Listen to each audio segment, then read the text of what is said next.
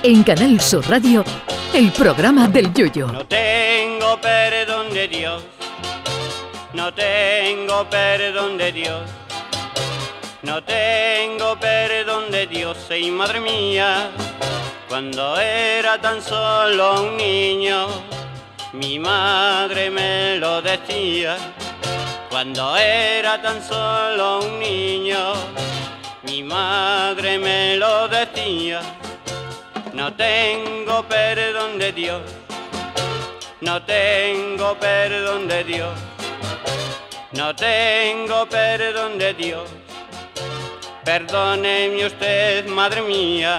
Ayer nos llevamos una alegría tremenda, aunque esto habría que ponerlo en cuarentena, porque conocimos que el Mundial del 2030 se jugará en España. Bueno, en España, Portugal, Marruecos y tres partidos inaugurales que se jugarán en Sudamérica. Vamos, lo que viene a ser un mundial de verdad. La FIFA ya cambió el sistema de sede única con el mundial del 2002 que se jugó en Japón y Corea, recordado por el mangazo que nos pegó el árbitro egipcio Al Gandur ante los coreanos y por las imágenes del seleccionador nacional Camacho con los sobacos sudando más que un testigo en un juicio contra la mafia. En las Eurocopas sí hemos visto torneos organizados por más de un país, como la de Austria-Suiza en 2008, donde ganó España, o la pasada Eurocopa que tuvo como sedes a nada más y nada menos que 11 países.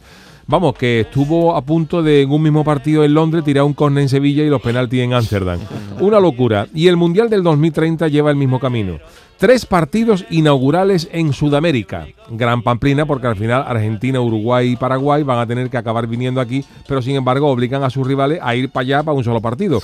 Las cositas del fútbol, como la Supercopa de España en Arabia. Ahora queda por saber cuál será la mascota del Mundial España-Portugal-Marruecos.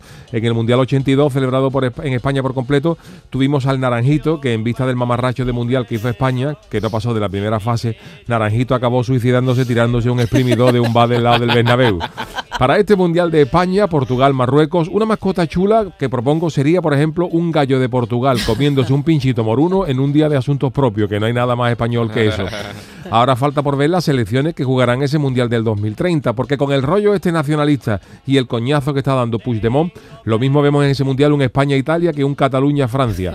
A mí estas cosas no me gustan mucho porque se empieza pidiendo la independencia de comunidades autónomas y luego el resto de España se viene arriba y se pide ya la independencia de ciudades o incluso barrios. Y podríamos llegar a ver en un futuro, en un Mundial, partidos como Triana, Brasil, Barrio de la Viña, Inglaterra, El Palo, Holanda o un Albaicín, Escocia.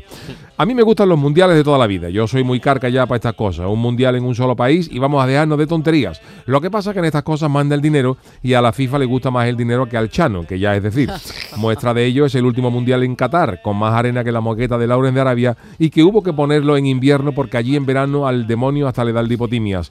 Y en la entrega de copas vimos a ese Messi vestido de mi chirigota, los emire por donde se mire, con ese Messi con toda la cara de una cabra asoma a un barranco cuando le pusieron esa chilaba. En fin, que veremos a ver cómo acaba esto, porque aquí tenemos unas mentes pensantes que lo mismo España en el Mundial 2030 juega su partido en Portugal o Marruecos. ¿Nos jugamos algo?